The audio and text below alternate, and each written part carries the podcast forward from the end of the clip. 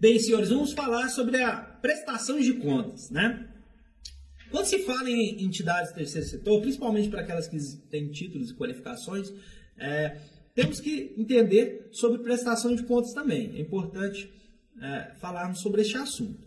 Prestação de contas é muito conhecida aí, é, quando chega na, na época de campanha eleitoral, né? Se ouve muito prestação de contas eleitorais. Tem até um, temos até um curso aí no Cefis. É, por quê? Porque, querendo ou não, senhores, é, a, a, as fundações políticas, elas não têm fim lucrativo. Então, faz todo jus que ela tenha prestação de contas. E isso também se aplica a todas as outras entidades do terceiro setor, né? Principalmente aquelas que têm certificados e qualificações. Bem, a entidade, né, na prestação de conta deve observar quais são as exigências específicas de cada órgão, para que não encaminhe elementos aquém ou além do necessário. Dentre as ferramentas da prestação de conta das entidades do terceiro setor, temos as demonstrações contábeis. É unânime em quase, unânime em todas, eu diria. As demonstrações contábeis, né?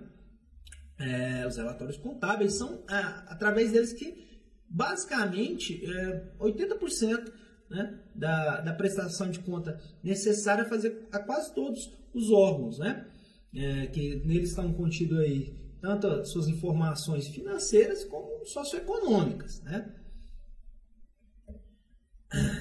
Bem, vamos discorrer sobre os órgãos que exigem prestação de contas. Logicamente não vamos falar de todos, mas vamos falar pelo menos daqueles é, é, federais.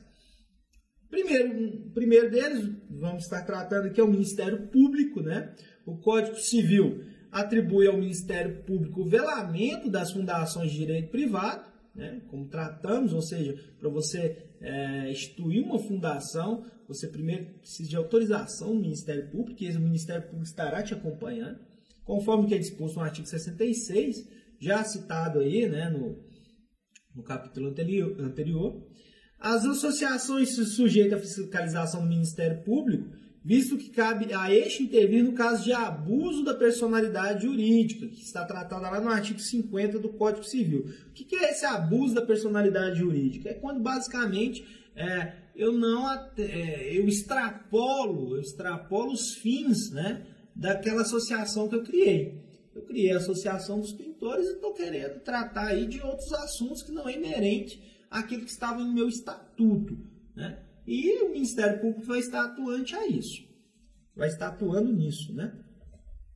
Bem, o Ministério da Justiça e Governos Estaduais, a prestação de contas é devida ao Ministério da Justiça pelas entidades que possuem título de utilidade pública federal, de acordo com o que está no artigo quarto da Lei nº noventa e um de mil novecentos e trinta e cinco. Essa é nova. As entidades declaradas de utilidade pública ficam obrigadas a apresentar anualmente relação circunstanciada dos serviços que houver prestado à coletividade.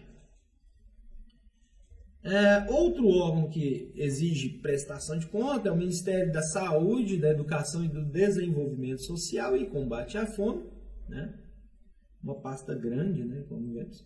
Compete a ele É, supervisionar as entidades certificadas pelo CEBAS, pelo CEBAS né? é, e zelar pela manutenção do cumprimento de requisitos necessários a esta certificação, podendo a qualquer tempo determinar a apresentação de documentos, a realização de auditorias é, ou cumprimento de diligências.